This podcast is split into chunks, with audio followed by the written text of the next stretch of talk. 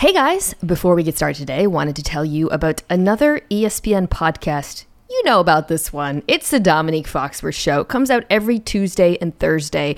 Um, Dominique, friend of the show, genius, brilliant insights on football, the personalities around football, and a whole lot of other things. So check out the Dominique Foxworth Show wherever you're listening to this podcast.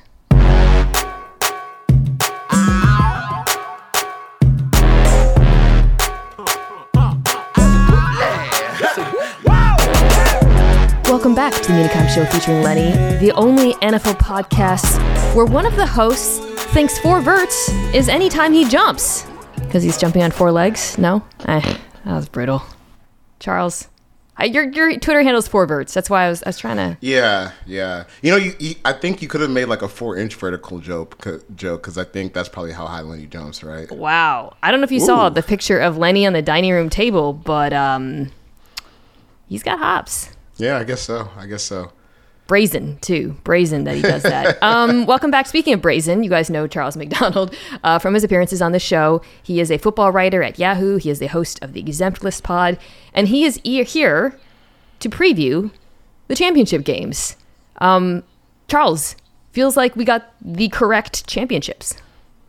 Yeah, I mean, I, I personally was kind of hoping for uh, Eagles Cowboys just so we could get like World Star videos of Eagles and Cowboys fans fighting before the game starts. But I think from a football perspective, we probably do have like the four best teams uh, left in the sport, and that's always good. I I I, I went down to uh, Philadelphia this weekend actually to cover that Eagles Giants game, and beyond you know Philly fans having the time of their lives uh, before the game, which was fu- which was fun to see.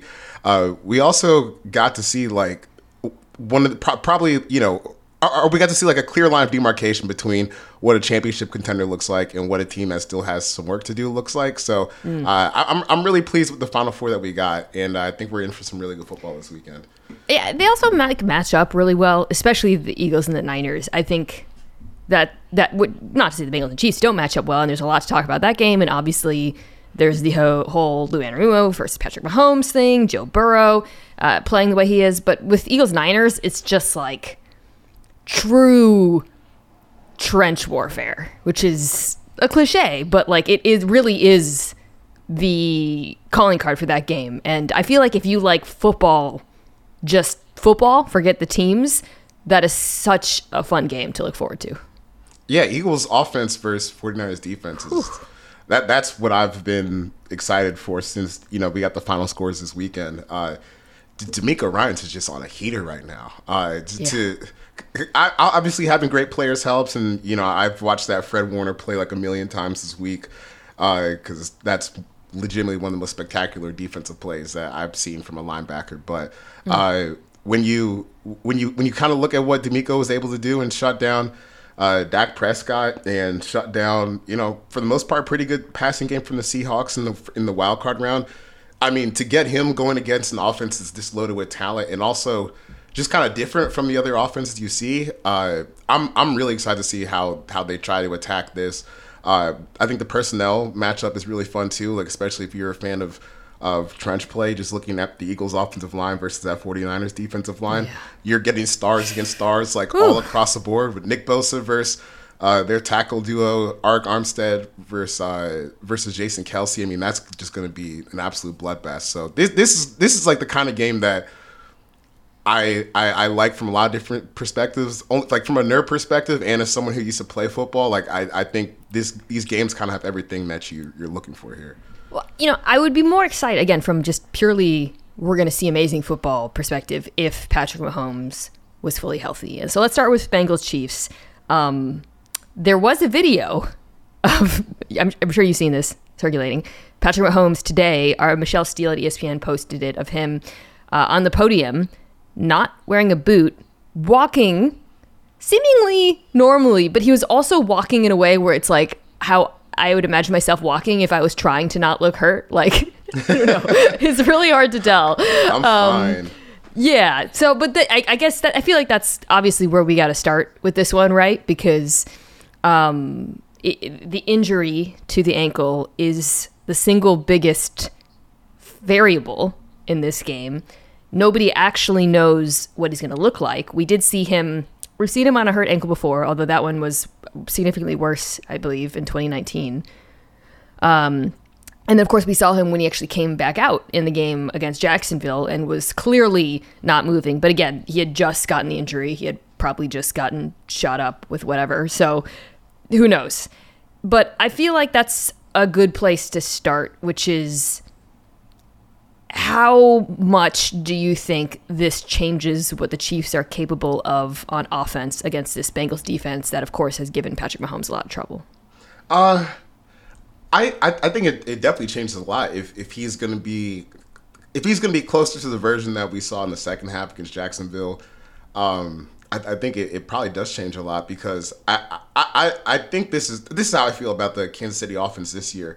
Uh, like when Mahomes is is fully healthy, yeah, like there's still that Death Star unit that can kind of crush anything that's in his path. But uh, I think when he was hampered, that's kind of where you start to see uh, they kind of could use another real big play threat, like a I don't know, like a Tyreek Hill, like out there, like if, just just someone to kind of help take the load off of Mahomes in a situation like that. And I know that they have Travis Kelce and uh, Andy Reid coordinating the offense, and that helps a lot. But uh, I think they just kind of need a little bit more juice to kind of get over you know the top of, of what's what's a pretty good Bengals defense at this point. Yeah. Uh, Lou Anarumo or Lou Amaretto Sour, as I like to call him, because I can't remember how to pronounce his last name ever. Uh, he's done a terrific job coordinating the Bengals defense, and I think it's kind of funny because he was like their third or fourth choice for the job after they mm. couldn't get anyone to take it. Uh, back when Zac Taylor got the job, so you know they they've come a long way on defense, and now we're getting to the point where is it like do they re- have they really like figured out the Chiefs offense or have they figured out just enough on on how to slow down Patrick Mahomes? But I think this is a tough challenge for him healthy. So if, yeah. if he's going to be hobbled, then I, I would imagine this is going to be a pretty tough game for the Chiefs to come out and win. It's funny you say the thing about the figuring out because, um, you know, yesterday I watched the Week 13 game when they played. And you know we are like Lou Anarumo's got Patrick Mahomes' number, but the Chiefs offense actually moved the ball. Yeah, they, yeah, they did. They did. I think that was the thing that shocked me about rewatching it, um, my primary conclusions from that game are: oh my god, someone on the Chiefs make a goddamn tackle is number yeah. one, and we'll talk about that side of the ball in a second. Um, they also picked on Joshua Williams a lot, who's no longer going to be starting for the Chiefs with Trent McDuffie back in the lineup.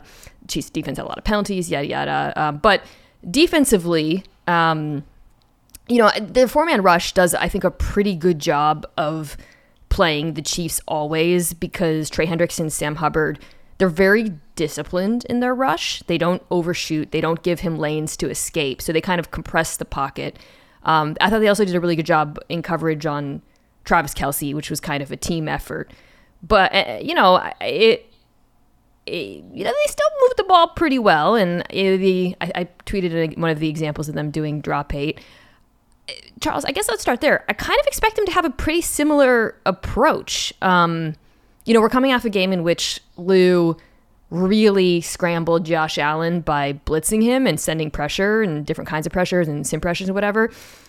I truly don't think with Mahomes' mobility issues, you want to send extra rushers. I think you want to play, you know, that more bodies in coverage, keep things in front of you, um, and – uh, sort of just wait for him and, and, count on your pass rush, I suppose, to get home, uh, it, knowing that he can't escape. Yeah, as I was saying, like the figured out Mahomes thing, I felt kind of dumb because I literally looked this up like earlier today. Uh, if like if even including that that one bad half in the AFC Championship game, Mahomes' numbers against the Bengals like they're still Mahomes for the most part. Uh, yeah. Uh, so I think when we talk about figuring him out, it's basically like, can you recreate the second half of the AFC Championship game last year? Because uh, remember that that first half, it, it, I've never seen a quarterback play as good as he did in the first half, and then as poorly as he did in the second half, like within the the stream stretch of game.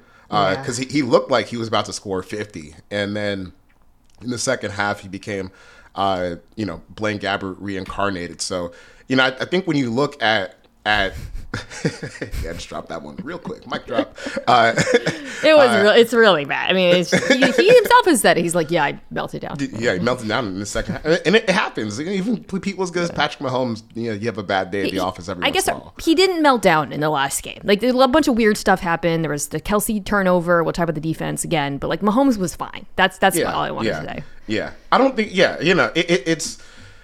It could because when you talk about Mahomes, you're thinking about such a, a curve on like such a bastardized curve on what we have come to uh, expect from him.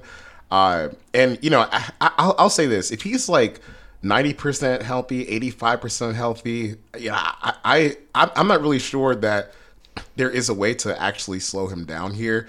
Mm. Um, but honestly, I kind of think if he's hobbled, that might make me a little bit more inclined uh, to blitz him, just because you would. Ooh. I, yeah, I think I think I would because because I, I'm not if he if he's hurt and he's running outside the pocket, I might trust some of my guys in coverage against their non Travis Kelce options. Like obviously they mm. can they they can you know gut you a million different ways with with Mahomes and Kelce. At this point, those guys can do it with their eyes closed out in the field. But uh, you know, I, I I just don't really think there's too much to be afraid of from like a wide receiver versus cornerback situation. And if he's hobbled and maybe a tick slower or a tick less accurate, maybe you can force him into some bad throws that get your offense back on the field. Which you know the Bengals offense they really haven't had any scoring, uh, any trouble scoring against uh, yeah. the Chiefs defense in those matchups recently.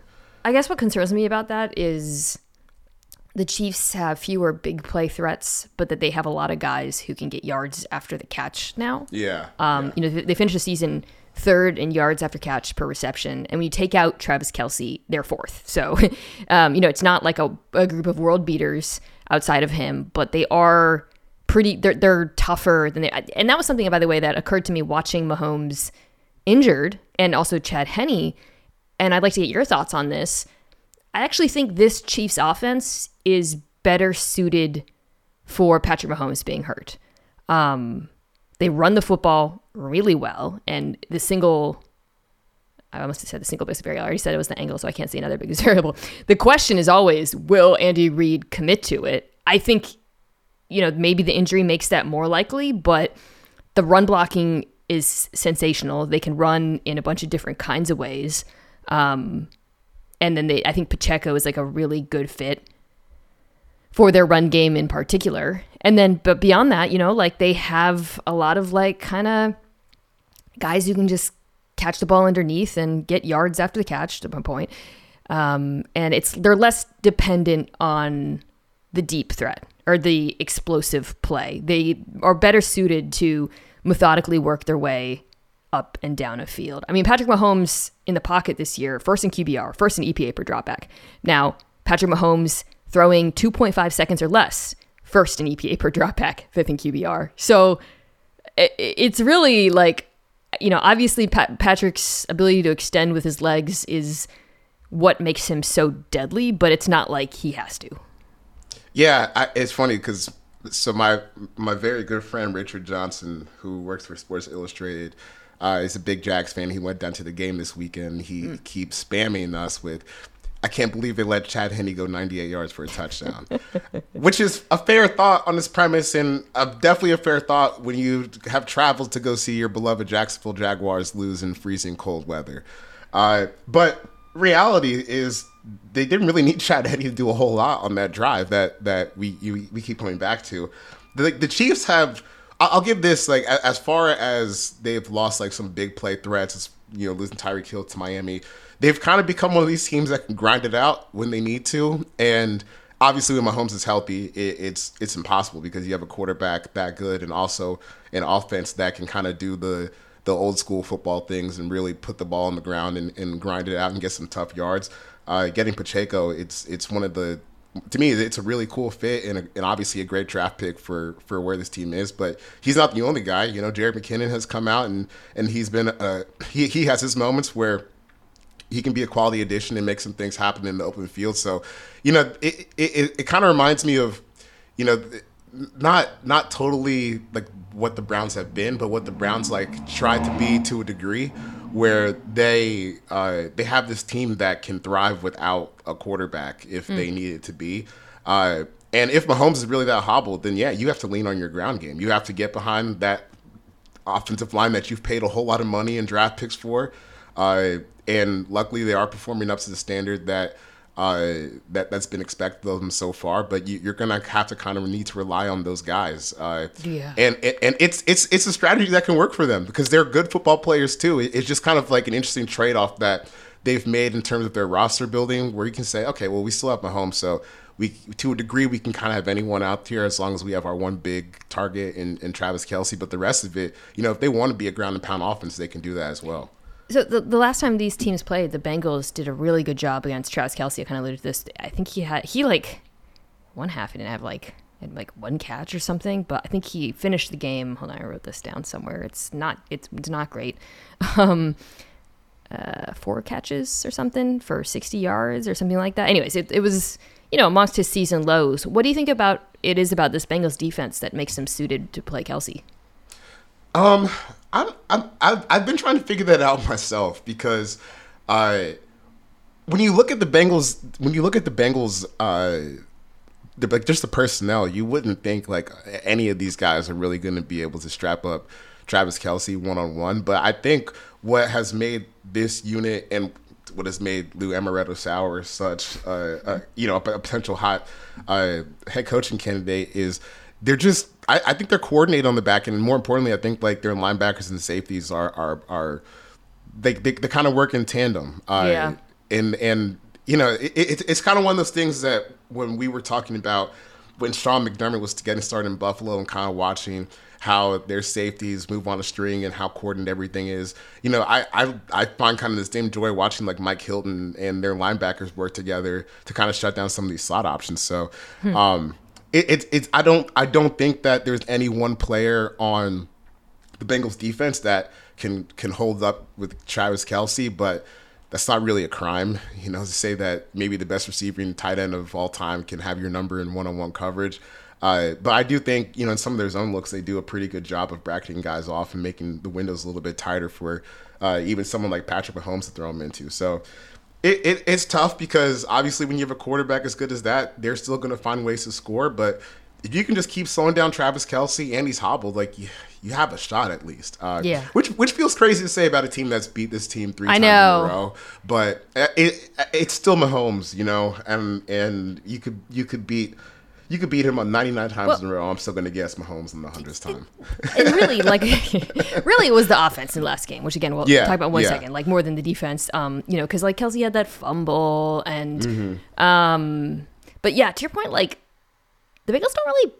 Can you like visualize the Bengals coverage bust? You know what I mean? Like they they really don't make glaring mistakes, the likes of which teams like the Chiefs do on defense at times. Um, and it's a team effort to stop Kelce. Something that Dominique I talked a little bit about earlier in the week is um, against Jacksonville. Obviously, Kelce just you know took over, which everyone and their mother knew was going to happen. But on plays where the Chiefs are in 13 personnel, which they use a lot and they're very very good at, when Travis Kelce is like the underneath option and Mahomes is able to go somewhere else, that's when you really get into trouble because you know they're going to go into this game the first and foremost, it's how do you take Travis Kelce out of the game? And if it, I really think for the Chiefs, you're going to need either those tight ends like a Noah Gray or Juju Smith Schuster, who has been pretty quiet lately, have to be bigger, have to have bigger performances in this game, I think. Um, just because, as we discussed, like the Bengals do a good job with Kelce, and that's job number one for every defense. Um, I do think they'll be able to run the ball. You know, the Bengals defense is like okay against the run. They're like pretty average. Um, one thing I grabbed from PFF is they're pretty bad against inside zone in particular. And I don't know if you remember, but the big Pacheco run was inside zone where he bounced it, um, bounced outside. And I, I, do, I wouldn't be surprised. And the Chiefs lean pretty heavily on the zone run game, and the, and Chiefs can run the ball like a zillion different ways, right? Um, but I do think they'll be, if they stick to it, they'll be able to run the ball with success. Um, but it really was, to me, like the Bengals offense that got the better of the Chiefs defense the last time for all the reasons we discussed the broken tackles, Josh Williams, uh, Perine went crazy in this last game. Uh, and it, it, it just from top to bottom, it felt like the Bengals were just kind of more physical than them on offense. So mm. I guess my question is, do you see that continuing this time?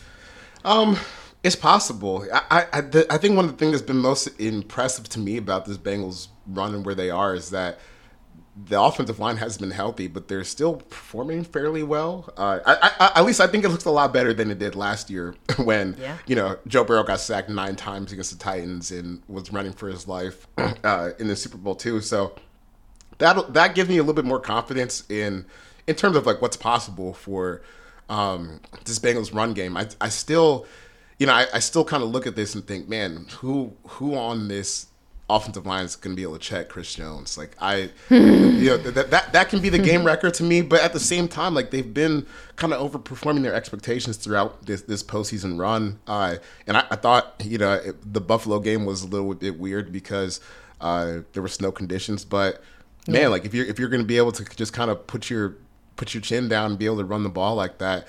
And you can still figure out how to generate some explosive plays uh, uh behind that in the passing game it, it, it, it just it doesn't seem like as clean a matchup as you know uh, maybe Chiefs offense against Bengals defense because I I really just don't trust the Chiefs defense at this point to not have some of these coverage busts against more talented team.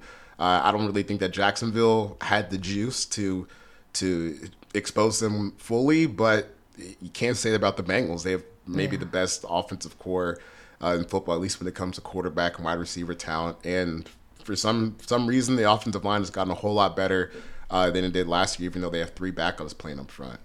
The other thing is like I don't really trust the Chiefs defensively to do the things. I mean, every time with the Bengals, it's like, can you do the Ravens stuff, right? You know, and um, can you create some uncertainty for Joe Burrow uh, with, especially with simulated pressures up front? Like the, I, would love to hear your thoughts on this actually. So coming off that Ravens game, we were all like, "Wow, Mike Macdonald really knows how to play the Bengals, right? Like they're the way they um, disguise coverage and then you know use those they uh, simulated pressures to confuse him a little bit, or just get him to hold on the ball a little bit longer. So the Bills tried, but their version of disguise is basically just spinning their safeties to me, which I don't think is it's not the same thing and it's it's from too much depth really to make a difference. Does, does that make sense? Yeah no no that makes a lot of sense. And uh and i think the, the interesting thing about this bengals offense is is they haven't really been a unit that's like flinging the ball down the field a yeah. whole bunch. So I, I i think just like when you think about it in terms of uh from a from a subject of space right? If you are going to like drop a safety and he's going to be rushing from depth well I can just throw the ball quick to Ja'Marr Chase or something and bank on my playmaker making something happen in open space. But you know, I, I think when you look at what the Ravens are doing and, and, some of their sim pressures, you're not really like blitzing from depth. And you know, I guess for, for people who don't know, like a simulated pressure, you're still rushing four, but you're you're changing the four. It's not like a standard four that you'll see with with four defensive linemen coming. So you know, you can send four coming from different angles, but still have someone replace like where they are supposed to be in a zone. So you can run you know, a cover two, some pressure where maybe you have uh, one of your more athletic defensive ends dropping back into a curl flat and having that curl flat players uh, blitz. So you still have four players coming, but it's a different four. Mm. You're kind of changing the picture for the offense, which is where uh, you know, I, I think that's where Joe Burrow can struggle. And also, to the Ravens' credit, they have some really, really good players on defense. Yes. Uh, you know, Roquan Smith coming coming in in uh, mid-season for the trade that they made, they were so good on defense after he showed up, made life easier for Patrick Queen, and then uh, Kyle Hamilton. He really came along as the season was going too. Yeah, I think that's what my a big concern I have with this Chiefs defense. Look, first of all, I'll say again, like I do think McDuffie's been really good for them, and having. Um, you know, not having Joshua Williams playing outside against the team is going to help a lot defensively. Um, but the Bengals really feasted on throws to the inside of the field in that like between the numbers 10 to 20 yards area. It felt like Burrow. Well, when the when the Bengals played, or probably the Chiefs played cover two, he went seven for seven uh, against them, and I do feel like that's still going to be an issue with Kansas City. Um, you know, their linebackers aren't phenomenal in cover or phenomenal even they're not good in coverage. Yeah. Um, And to me, like it really is about that pass rush. Uh, what the best, the most, the optimistic case for the Chiefs, I think, is that what we saw last week was more about the the Bills pass rush and also playing in the snow or whatever, uh, and that the Bengals, you know, three starters down offensive line is not good, and uh, that they will be able to take advantage of that, particularly up the middle with Chris Jones. Uh, yeah, I I just think this is this is one of those games where the the talent advantage in, in favor of Chris Jones is so extreme that I just have to I have to believe that even though the Bengals offensive line has played better, there's just I, I don't really know how there's there's a way that they can just totally keep him out of the game.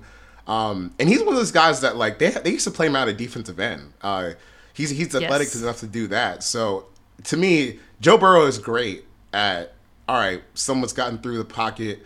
I can kind of make I can escape and make something happen. But I think that that changes a little bit uh, when the guy chasing you was Chris Jones, and, and he's really one of these guys that's really athletic in space. So, you know, if, if they can keep Chris Jones at bay, I would expect them to score a whole lot of points, just because I, I think that they're they're not not only like you know schematic things that the Chiefs like in terms of like a coverage bust, but just in terms of just player to player talent.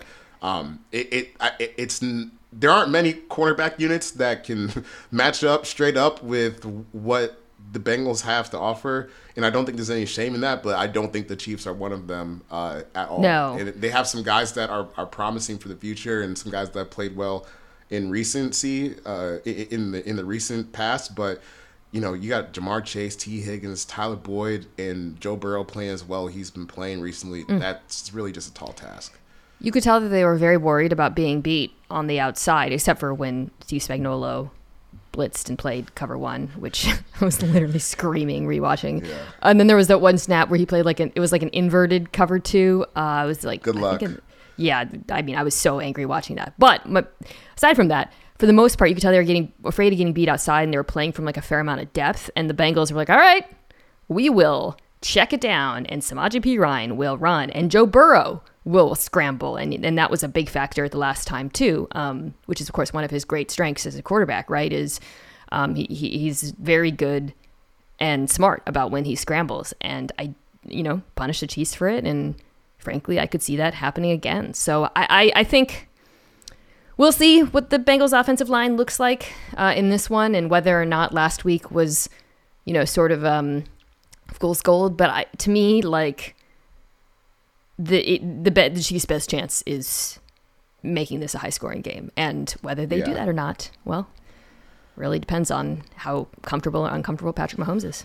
Yeah, it's it's some old school football boomer crap, but I really do like when you have an offense that's kind of it struggles maybe with offensive line health or it becomes a little bit too predicated on wide receiver talent it does help to have like two running backs and Mixon yes. and, and Perine who can turn your two yard gains into five and six yard gains or turn a two yard gain to a four yard game. You know, maybe just drag some guys a couple yards. I really think that those. Uh, I don't know. I don't. I don't really know if like hidden yards is the right word, but I think those guys can add a lot of value, and just in terms of keeping you keeping you on pace in terms of your down and down and distance stuff, which is obviously important when you're, you're playing against like the best quarterback ever on the other side. Yeah, it is. I mean, I think like both of these teams have are coming off of really good rushing performances. Both rush mm-hmm. ran the ball pretty well last time they played, and some of it will be like willingness on the part of Kansas City. That's always literally. It's like I feel like this is just every single time in the playoffs in the Andy Reid era. It's will they run the ball if it's afforded yeah. to them? I mean, uh, the last time they played, fourteen of uh, Pacheco's or eleven of his fourteen carries were into light boxes, and I think that that same thing is probably going to happen. So Run the ball. Yeah. Run the ball. Ugh, boomers. I don't have a feel for this game because of the injury, so I'm being a coward and copping out. Um, you want me to pick a winner? I mean, I guess I'm going to take the Bengals. My, my conscience won't let me do that, so I'm rolling Mahomes. okay, we'll split it. All right, let's come back and talk about uh, the other game where running the ball will definitely be a factor. This podcast is proud to be supported by Jets Pizza, the number one pick in Detroit style pizza. Why? It's simple. Jets is better. With the thickest, crispiest, cheesiest Detroit style pizza in the country, there's no competition. And I have to say, speaking from experience recently, having tried it for the first time in Detroit, it is absolutely delicious. Right now, you can get $5 off any eight corner pizza with code 8SAVE. That's the number 8, S A V E. Go to jetspizza.com to learn more and find a location near you. Again, try Jet's signature eight corner pizza and get $5 off with code 8SAVE. That's number 8, S A V E. Jet's Pizza. Better because it has to be. This show is sponsored by BetterHelp. We all carry around different stressors. I do, you do, we all do, big, small. And when we keep them bottled up, as I sometimes have had happen in the past, it can start to affect us negatively.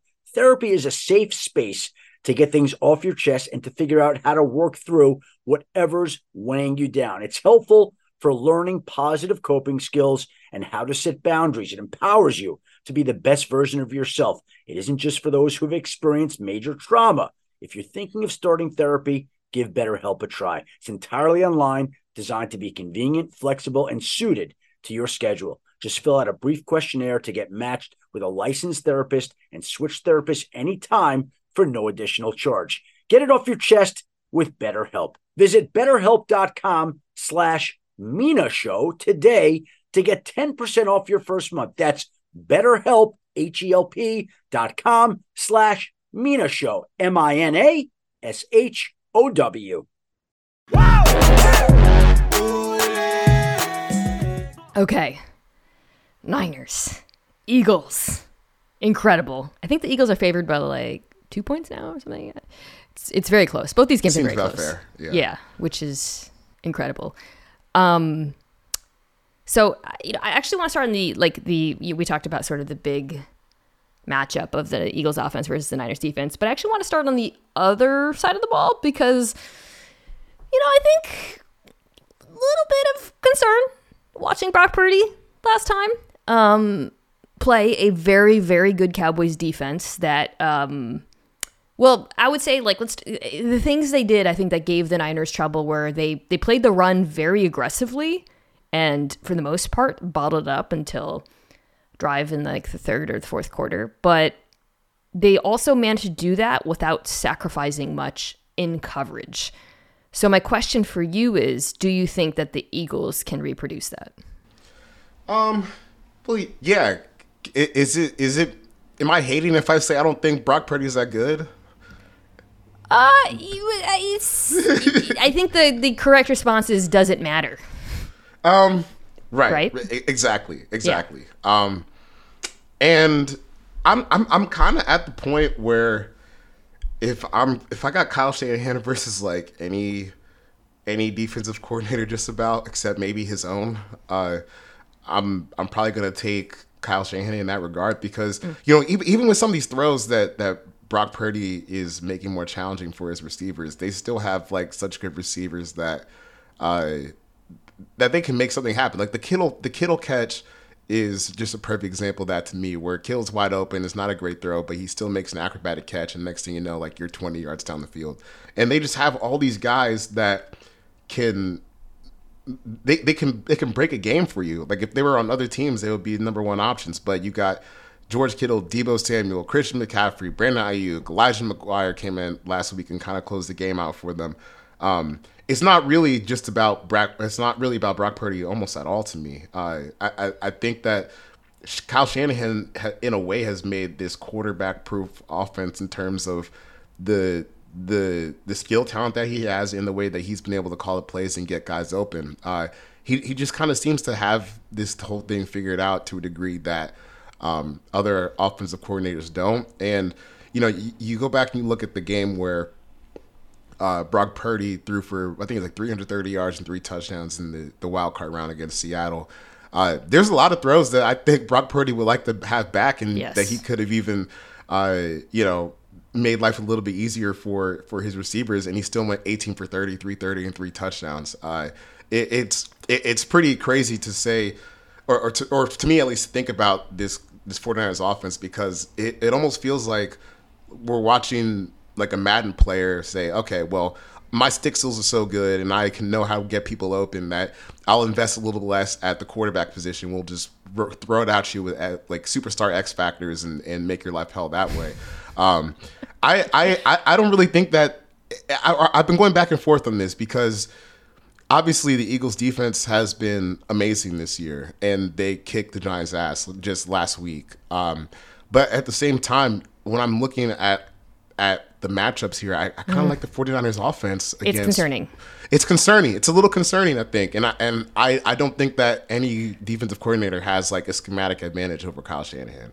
Yeah, it's concerning because Kyle Shanahan is going to attack your linebackers and uh, they're going to have a very creative and uh, the, the run game, they're going to figure out ways to get matchups using not just, you know, they, they have incredibly talented players, but also motion and formations. And this is an Eagles team that all season long, the concern has been run defense. And even as they have gotten better, and they have, you know, after bringing in Linval Joseph and Ndamukong Suh and Jordan Davis is back, and they looked great against the Giants, but the Giants really couldn't run the ball right because the game got out of hand. It's concerning because this run game is a machine. The Eagles, by the way, um, I was DVOA. So Football Outsiders, for those who don't know, you can go there and there's like you can do DVA DVOA to pardon me by type of receiver, which is always really good to. It's really useful for fantasy guys, FYI. um, oh yeah. So this was the one everyone was citing last week when they were like, "Yo, the Giants cannot defend tight ends," and of course, yeah, goes off. Same with the Vikings. So the Eagles uh, in DVOA are second against number one wide receivers, fourth against number two wide receivers, sixth against tight ends, twenty fourth against running backs. This is not the team that you don't want to be able to stop running backs catching the football. Um, TJ Edwards has been like way better than I thought, frankly. But yeah, I still think like you know that the Steven Ruiz, Kyle Shanahan with the microscope me- microscope meme trained on a linebacker. Yeah. He is firmly going to have that trained on him. Um, but I do want to throw something else out there. Like the Cowboys linebackers aren't that good either. Uh, no. I mean, so to me, like while I am concerned about the matchup, I do think as an Eagles fan, you have to be concerned by the fact that Brock Purdy really struggled under pressure. He went three for 10. When he was driven outside the tackle box, he went one for six. And I think the one was the crazy Kittle pa- pass, if I remember correctly. So, like, if you can get them into third down, that's where I do favor the Eagles because I do oh, think yeah, that yeah. defensive line can eat. Yeah, and the 49ers offensive line, I to me they've outperformed the expectations at least I had set on them because totally. I was looking at this group before the season and be like, ooh, I don't know, guys. This is especially the inside, you know? Yeah, especially the interior. But you know, they, they've outperformed, but I wouldn't say this is like an unbeatable group by any stretch or of the imagination. They might have uh, an unbeatable player in Trent Williams on the left side, but uh, outside of that, you know, if if if you're going to tell me that I got Haason Reddick against Mike McGlinchey, I kind of like my chances out there uh, on the edge. We're having guys like Javon Hargrave and Fletcher Cox and Jordan Davis just be able to get a push on the inside. Uh, I, I, think there's a lot of there's a there's a real shot that if they can if they can kind of get their crap together on first and second down, um, and not to say that they, they've been bad on first and second down, but you know that's I think that's how you're gonna have to beat this this 49ers team um, and they can keep him in, in third and six plus and, and make Brock Pat, Brock Purdy has become a drop back passer, then then you're you're looking at a much better situation for the Eagles because um, you know last week at the game when they got up to a certain point where they could just kind of pin their ears back and, and mm. rush. It was horrifying the things that they were doing to the Giants' offensive line. Uh, Haason Reddick look like Prime Von Miller out there. Dude, he know. is on a heater. A Let's heater. talk heater. about it. Yeah. Okay. The, the the Cardinals tried to make this guy an off-ball linebacker. That's unbelievable to me. Like looking at how good he's been in Carolina and Philadelphia, yeah. you guys said, oh, "Let's make him Fred Warner." What, you, what what's going on in Arizona? Unreal, unreal. Uh, yeah. And they're so good. They're so they have so many players too, right? Like I think it's like okay, well, if you give attention, special attention to Reddick, the Eagles, all across the defensive line, have depth and talent and can get after it. Hargrave, so disruptive so this good, year. Yeah. So it's a real problem. And I think, um, yeah, it really is for the Eagles. Just like, just get to third down. Yeah, just get to third down. They, yeah, they have, they just have so many athletes up front. Um, like at, at at all of their defensive line positions. They're going from inside of Jordan Davis to outside at Son Reddick and everybody in between. Like it, it, it, it's really hard when when when you get into a situation where you just know that basically all four guys that are rushing are far better athletes than the guys that are going to be out there in space uh, blocking. Trent Williams has has his opportunities, but man, I, I, really do think there's a lot of a lot of room for the Eagles to come and come in and, and attack, especially the right side of that offensive line where you know maybe you can force Brock Purdy to get flush outside the pocket and and he's been kind of erratic when he has to run and sometimes he runs when he doesn't need to so uh, I, I, think that that actually is a, is a point that the Eagles can win if you can get them in like third and five plus third and six plus uh, and, and really pin your ears back and get after Purdy. So the Eagles' defense um, is so Jonathan Gannon. It's it's sort of Fangio esque, right? They play with a lot of light boxes. It's primarily zone behind it, but they do mix it up sometimes. Um, again, like the Giants game, really. I mean, they did play more man on early downs, but in the first half, but it didn't really count. Do you think that there are tendencies that they should change against, given how good this Niners run game is, or do you think they should kind of dance with the one that brought them?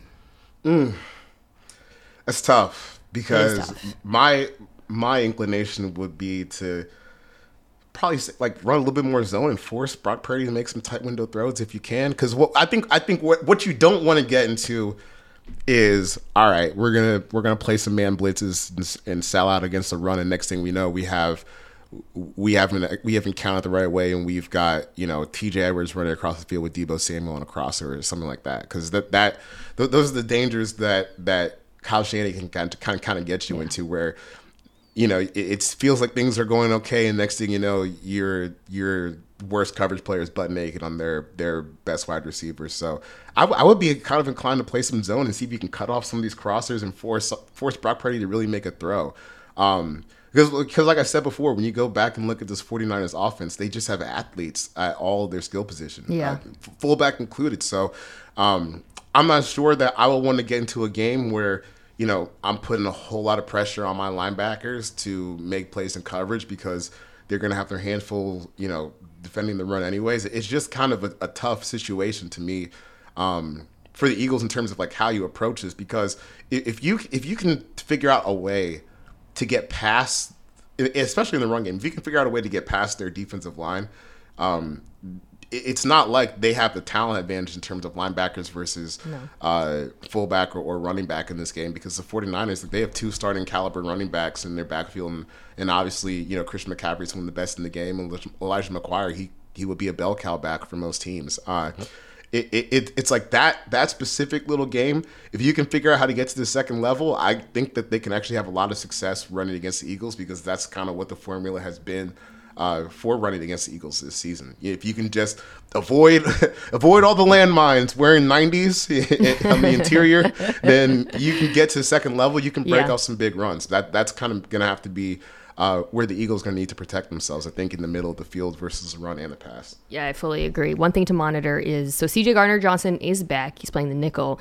Avonte Maddox, who was originally the nickel and CJ was playing the slot, is questionable. So that's something to keep an eye on. Um, although um, Reed Blankenship, yeah, he made a couple plays in the Giants yeah. game, but uh, yeah, yeah, yeah, yeah, yeah. different beast. yeah, yeah, you'd rather have Maddox back in the living. Okay, uh, so the the grand finale is the other side of the football, and Charles, I was like pulling numbers on this, and there are some pretty useful splits that we can talk about, but especially in the passing game. Um, uh, I, well, I'll just start with the really obvious one.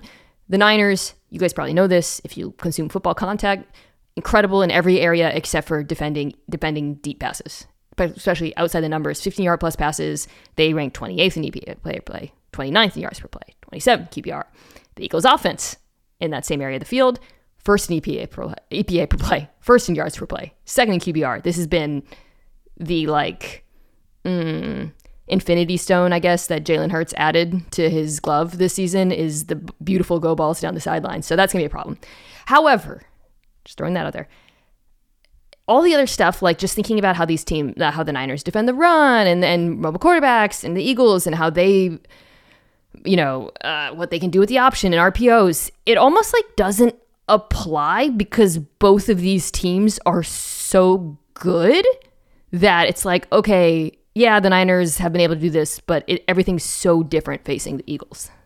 Yeah, I, I almost wonder if if both of these units are so good that it's like just going to cancel out and the, the, game will be decided on with what we just talked about. Yeah, like a Brock uh, Purdy throw over the middle of the field. Yeah, oh, God, God, don't I, don't I just I can't I can't I can't live in that world where Brock Purdy is like winning a Super offensive Bowl. rookie of the year nominee Brock. Purdy. Yeah, I know, I know, six games. Wow. Um, but it's He's playing uh, well. I, I know he is. I don't want to sound like haters. Yeah. Um, I mean, I'm, I'm I'm sounding like a hater. Uh, uh, but I love it when he spins around and stuff. It's so funny to me. Oh, God. It cracks me up. It does crack me up, but you know, I think we we're not ready to handle the discourse of a Brock Purdy Super Bowl. So it, it's not really has anything to do with Brock Purdy. It's more to do with us and and how we look at the game and how we talk about the game. But I digress. Uh, Jalen Hurts can really throw a, a go ball, uh, yes. and I think that that kind of matters in this this situation because if I'm gonna if I'm gonna line these teams up, right, the the Eagles offense versus the the uh, the 49ers defense, the one area where I would feel like all right, we can take some chances here is like throwing a go ball to AJ Brown against um, a cornerback that you know they're they're they're good in the group, but I think when you look at just the the the talent and the kind of star power, uh, AJ Brown, DeVonta Smith, like they should have their opportunities just based on the merits mm. of their own talent. Uh, and if you're going to tell me that, hey, I can get AJ Brown deep, and if we can hold up just long enough against uh, the 49ers defensive line, I might get AJ Brown one on one with a cornerback that's not as good as him and Jalen Hurts, who's, who's who's been pretty good at throwing the deep ball. I think you got to take those chances, and I, I think like what's kind of kind of cool about this Eagles offense in a way is they're not really doing anything all that complicated. Um, but they just have some really good players that can do so everything. Talented. Yeah, they're they're so talented. I mean, you look at the offensive line, tight end, wide receiver, quarterback, running back. You know, I, I it's funny because I, I talked to Jason Kelce after the game about what it's been like. You know, kind of living through this mini rebuild that they have and getting back to being uh, Super Bowl champions, and he put put it pretty bluntly, it was like when you got good players and good coaches, it's pretty easy. it's pretty easy. Uh, and I, obviously, like not every team has has been able to to get that, but the Eagles have it. And I think when when you look at their offense, they're not trying to make things too difficult. They're just trying to get guys in position to make plays, and uh, they've done a really good job of that this year. But you know, I, I think that that deep area of the field has to be something that they try to exploit just based on the talent matchup that they that they have out there they're they're gonna. I mean, we know what they're gonna do. They're gonna hunt Lenoir, like you know. I mean, it's like very clear. Now, uh, Deommodore Lenoir was good against Seattle, uh, but obviously this this is a pretty obvious strategy. And the Eagles not only do they have extremely good uh, one-two punch at wide receiver, they move them around. They'll put AJ Brown in the slot.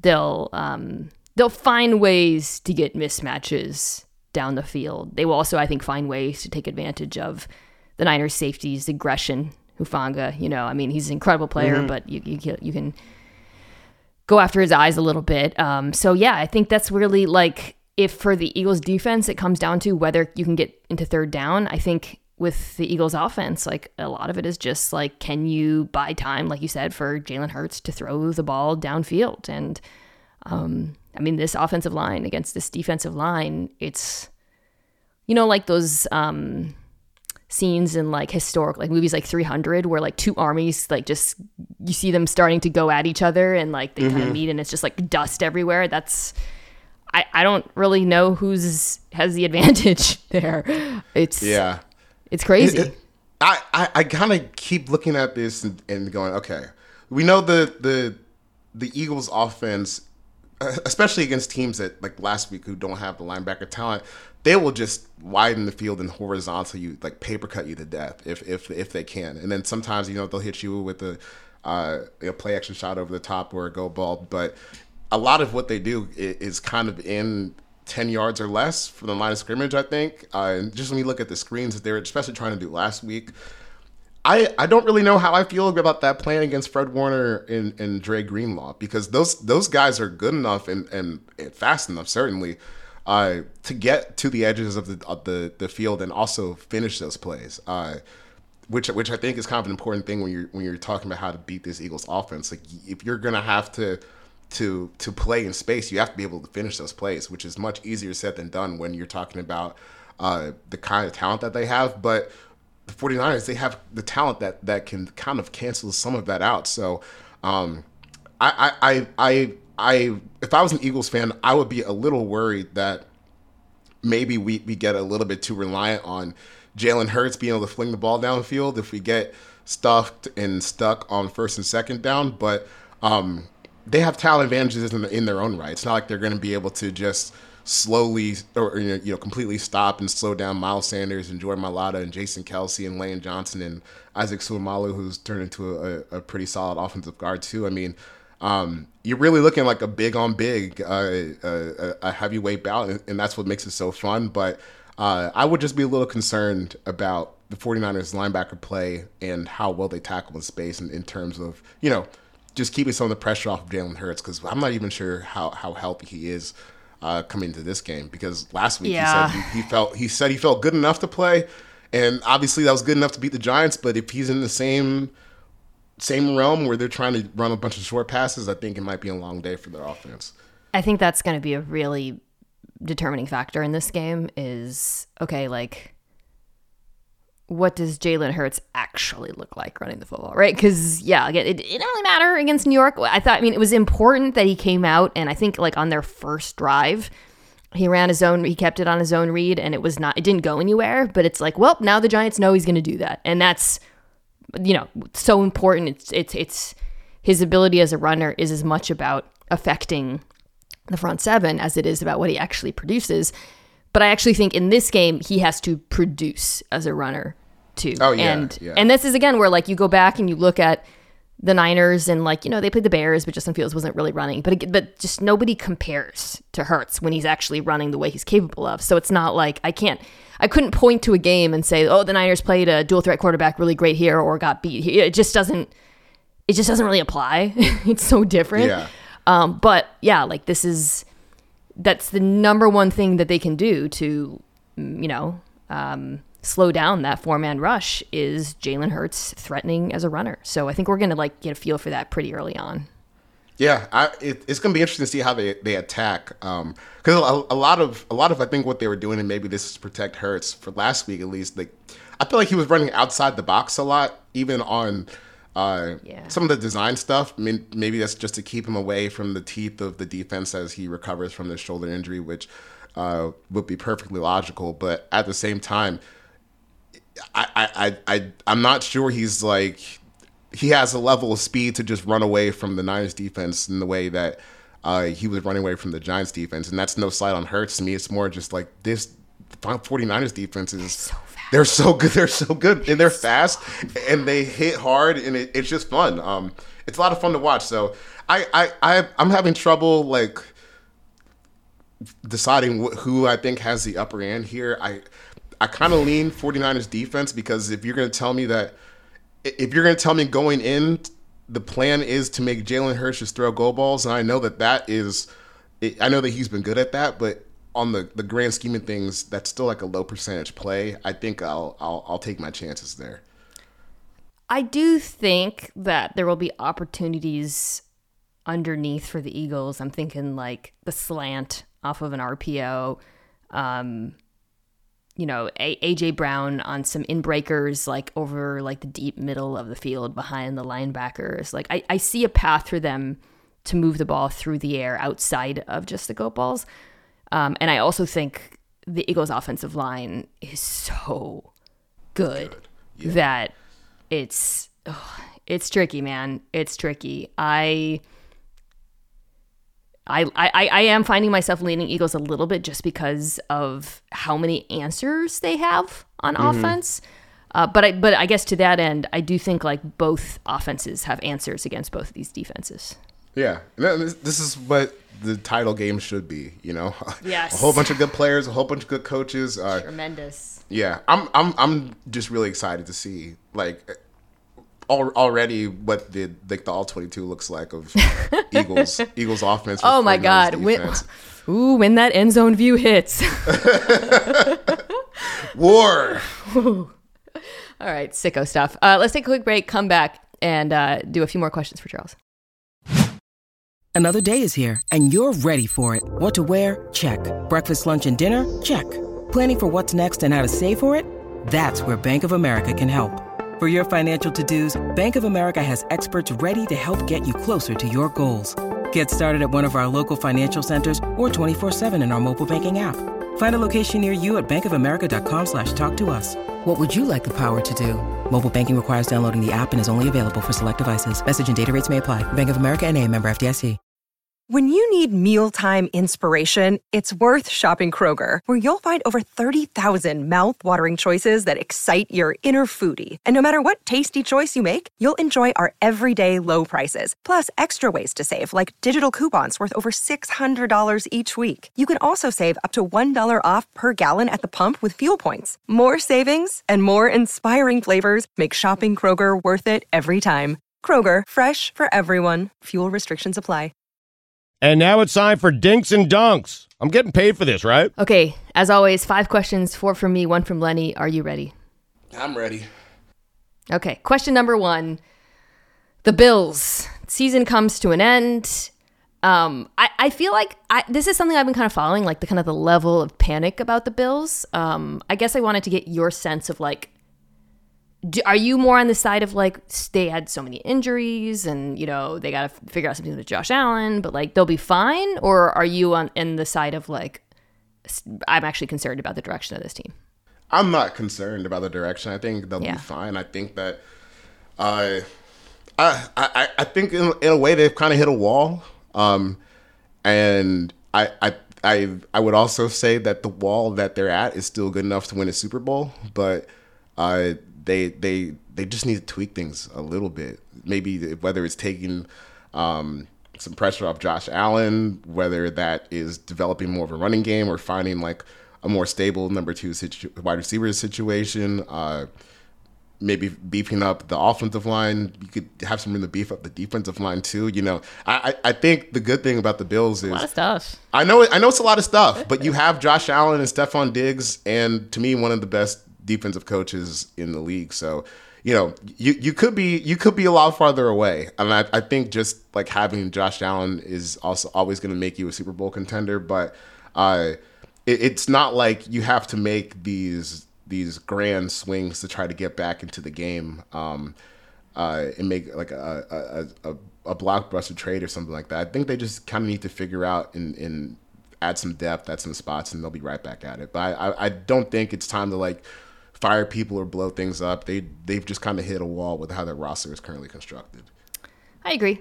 All right, question number two.